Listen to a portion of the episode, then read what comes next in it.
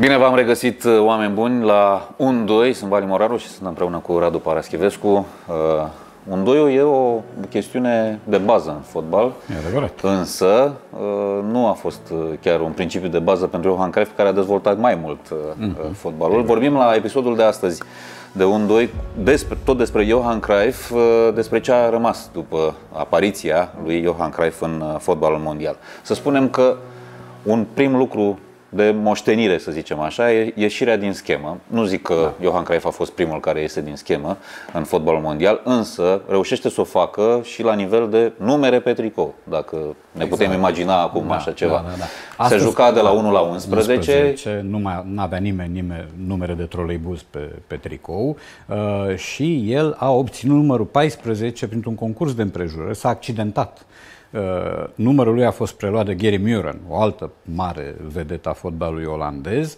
După accidentare s-a întors pe teren, n-a mai putut obține numărul 9 de la Muren uh, și atunci i s-a dat sau a cerut numărul A cerut. 14. A cerut numărul 14 și numărul 14 a devenit un brand.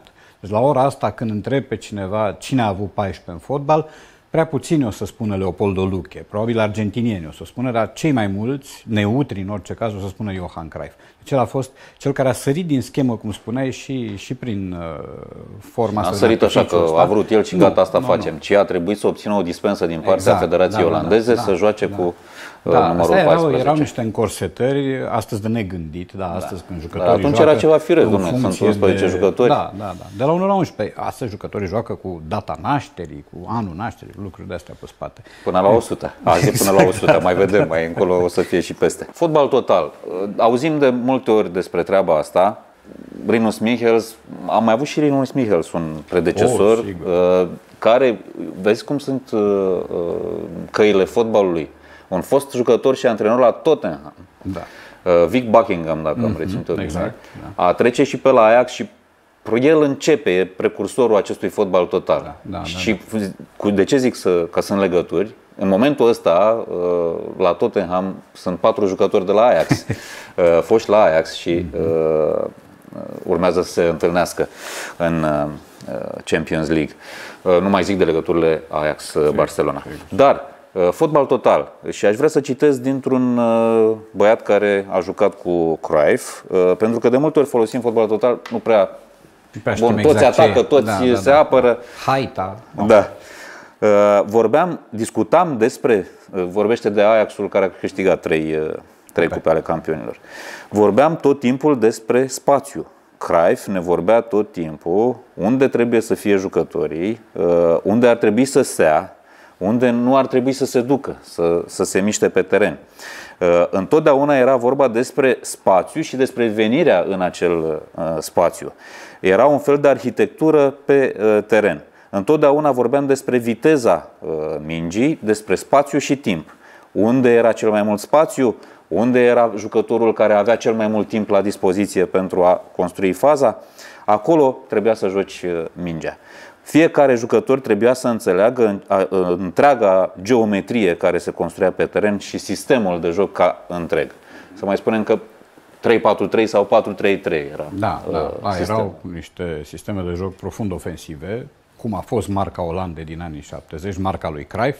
Uh, și asta ne arată, citatul ăsta ne arată la ce grad de conceptualizare ajunsese fotbalul predat de Cruyff colegilor în urmă cu atâtea decenii. Da? Astăzi auzim foarte des uh, îndemnul hai pe ei sau hai bă.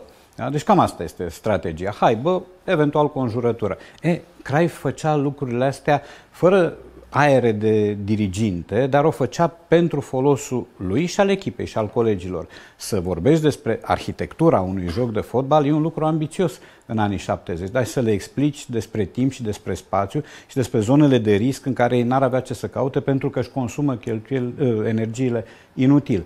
Da? Uh, Ăsta a fost Cruyff și cred că uh, descrierea sau eticheta cea mai bună i-a lipit-o tot Neskens omul lui cu care s-a dus de la, din Naționala Olandei la Barcelona. Neskins a spus așa, cei mai mulți jucători de fotbal mari n-au fost antrenori mari. Cei mai mulți antrenori mari n-au fost niște fotbaliști grozavi.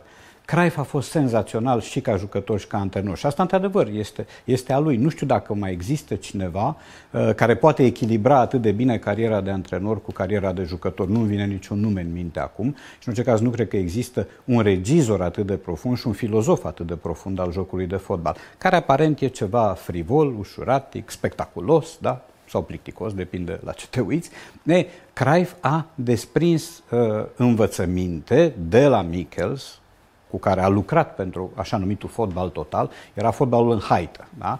în care toți dădeau impresia că se apără, toți dădeau impresia că se că, că atacă. Oamenii pe posturi se mișcau tot se timpul, mișcau, dar exact. tot timpul erau acoperiți cine pleca din uh-huh. postul da, lui, din zona lui. Cineva. Venea cineva și umplea acel spațiu exact. și chiar da, da, Cruyff, da. celebrul vârf, vârf fals, el venea foarte mult în da, spate da, da. pentru a lua minci, pentru a pentru a scăpa de marcaj, că atunci exact. era foarte da, mult da. Uh, marcaj. Și ceva din uh, nebunia asta a haitei și a haosului aparent uh, s-a transmis și în ceea ce privește numerele de pe tricou, pentru că la un moment dat, cred că până 78, portarul Youngblood avea 8.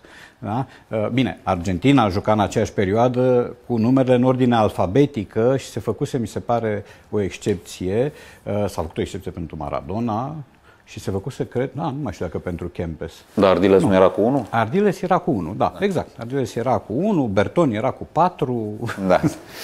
Uh, pe lângă ce era pe teren, Cruyff mai lasă o moștenire, să spunem, celebra tiki-taka, da, cam tot de acolo a plecat, lui, da. Uh, dar el vine și cu uh, creșterea jucătorilor exact. și principiile care sunt de bază pentru a crește jucătorii. Nu pot să nu fac legătura și cu viitorul de astăzi. Și Gică Hagi nu pune mare accent pe pregătire fizică. Mm-hmm. Deși uneori poate că ar, ar trebui, mai să mai schimba da. fotbal, fotbalul. Însă asta a făcut și Cruyff. El merge pe creativitate, pe talent, ca da. uh, trăsătură primordială.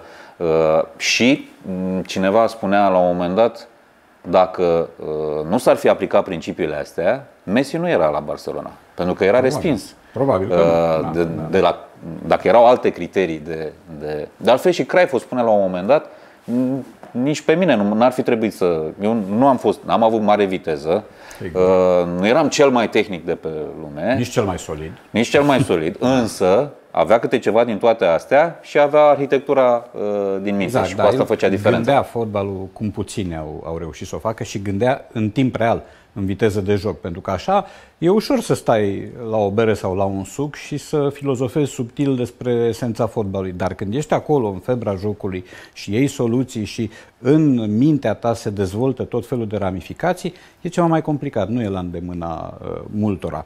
Uh, asta, asta este testamentul lui, lui Cruyff, este centrul la Masia care a fost reformat odată cu venirea lui și de unde au început să apară marile talente. Mari talente care erau fie niște mintoși, da? de tip Guardiola sau Xavi, fie niște jucători cu o imaginație și cu o viteză formidabilă, fie niște mari altruiști, cum este Iniesta, uh, deci jucători care au avut câte ceva din ștampila lui Cruyff. Între fiecare din jucătorii ăștia și Cruyff poți să găsești puncte de legătură. Nu întâmplător Guardiola a ajuns un mare antrenor la Barcelona și de acolo mai departe. Uh, n-am vorbit nimic despre posesie. El s-a bazat tot jocul pe posesie, ca mai târziu Tikitaka și e o declarație a lui Sir Alex Ferguson după un 0 la 4 cu Barça, 94 în Champions League. Uh, asta a fost o lecție importantă pentru mine. Ne-au arătat cât de important este să ai mingea, să ai posesie. Mm-hmm. Până atunci eu nu am, n-am înțeles da, cât da, de da. importantă e posesia. Bine, între timp venise și Romario și l-a ajutat să se înțeleagă, am da. impresia. Era și el la Barcelona ca să fie trupa completă. Pentru că vorbisem de alte lucruri, de spațiu, de timp, dar e clar că uh, echipele lui Cruyff trebuiau să aibă uh, mingea, să aibă posesie. Un adusă la o perfecțiune de Barcelona la un moment dat, de, începuse să devină plictisitoare tiki-taka, da. pentru că, domnule, căutând spațiu și timpul ăla, se tot plimba da, da, da, Nu, și fiecare antrenor bănuiește și cred că și fiecare spectator care nu era fan, telespectator care nu era fanul Barcelonei, se întreba, bun și ce vine după asta? Că la un moment dat trebuie să mai apară ceva care să fisureze da. tiki-taka și să reprezinte un pas înainte. Oamenii ăștia nu țineau seama de un lucru, cred eu, că tiki-taka, așa plicticoasă cum li se părea unora, era o formidabilă combinație de viteză de gândire și de precizie de execuție. Deci totul era la milimetru. În momentul în care se deregla o rotiță, se deregla tot ansamblu ori uh, tiki-taka, asta a însemnat. A însemnat logodna dintre acuratețe tehnică, precizie și viteză. La un moment dat Guardiola spune foarte frumos, uh, Cruyff a construit o catedrală, nouă ne-a rămas doar să o menținem și să o renovăm din când în când. Da, asta în orașul Sagradei. Da. Uh, tot o moștenire a lui Johan Cruyff, nu numai din punctul meu de vedere, este uh, prezența Spaniei, uh, dominația Spaniei în fotbal, ca națională în da, fotbalul da, da, da. mondial, european și mondial. Și interesant, ei, 8 jucători de la Barcelona în primul 11 al finalei de Cupa Mondială din 2010. 10. Absolut senzațional să ai 8 jucători crescuți acolo la... Să nu uităm că finala a fost... 7 erau de la La Masia. Da, să nu uităm că finala a fost Spania-Olanda.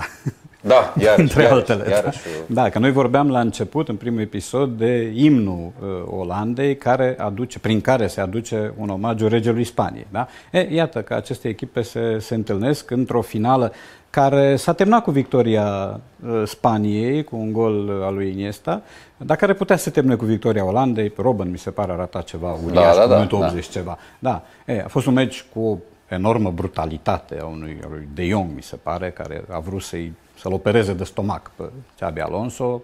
Arbitru Web a dat un galben, așa, ca să, ca să dea ceva totuși, când trebuia să dea... Șase în primul 11 de la La Masia, Piqué, Puyol, Iniesta, Xavi, Busquets și Pedro. Da. Șase da, dintre ei da, da. Uh, Ceea ce înseamnă că reforma a reușit, pentru că a existat probabil și scepticism în momentul în care îți vine cineva din altă țară și spune, bun, foarte frumos ce faceți voi aici, dar ar trebui ca lucrurile să se desfășoare altfel, ar trebui irigată această construcție cu altceva decât ce ați avut voi până acum, ar trebui scoasă dintr-o zonă de confort conservatorist și uh, infuzată altfel, cu uh, joc de posesie, cu, în primul rând, cu păstrarea acelui sistem de, acelui sistem de joc de la copii până la echipa mare. Ceea ce e simplisim, da? cu condiția să-ți dea prin cap. Adică, nu, lucrai fi dat primul prin cap. Uh, și uh, în 2011, în ianuarie, pentru balonul de aur se băteau Iniesta, Messi, Xavi. Da, finaliștii. Da, da, da. Deci tot uh, oameni crescuți uh, la, uh, la Masia. Xavi, mai târziu, probabil la, la moartea lui uh, Johan Cruyff, spunea că Cruyff uh, a creat ADN-ul uh, Barcelonei. E adevărat și e frumos că vine complimentul ăsta din partea celui pe care eu l-aș vedea drept continuatorul lui. Adică eu ghicesc în Xavi, s-ar putea să mă înșel, dar ghicesc în el un viitor antrenor. Pentru că el, ca jucător, mi l-a amintit uneori pe Cruyff. Așa cum Modric mi l-a amintește uneori la figură, uh, Xavi mi l-a amintit la privire și la felul în care se uita pe teren și la felul în care își dirija cu echipierii mai degrabă din priviri decât din gesturi și la o inteligență de joc care cred că se trage direct de acolo, de la Cruyff. Și mai e ceva frumos care uh, ne arată cam cât de mare a fost impactul lui Cruyff. Uh, pentru uh, cine, un jurnalist de la ESPN spune la un moment dat, pentru Barcelona există două ere. Before Cruyff era, și, era și uh, Cruyff era.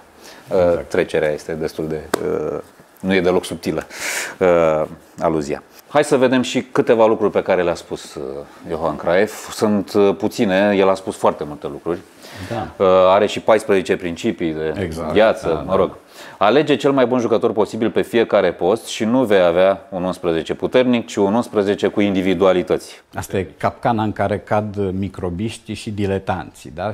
Îl vrem pe cel mai bun de acolo și suntem convinși că rezultatul va fi ceva invincibil și se dovedește că nu e așa. Ce mai zice Johan Cruyff? La echipele mele, portarul este primul atacant, iar atacantul e primul apărător. Asta apropo de fotbal total. total. Piliacelli, cred că de ce să nu poți aprobat. bate un club mare? Asta este un citat celebru. N-am văzut până acum un sac de bani care să înscrie un gol.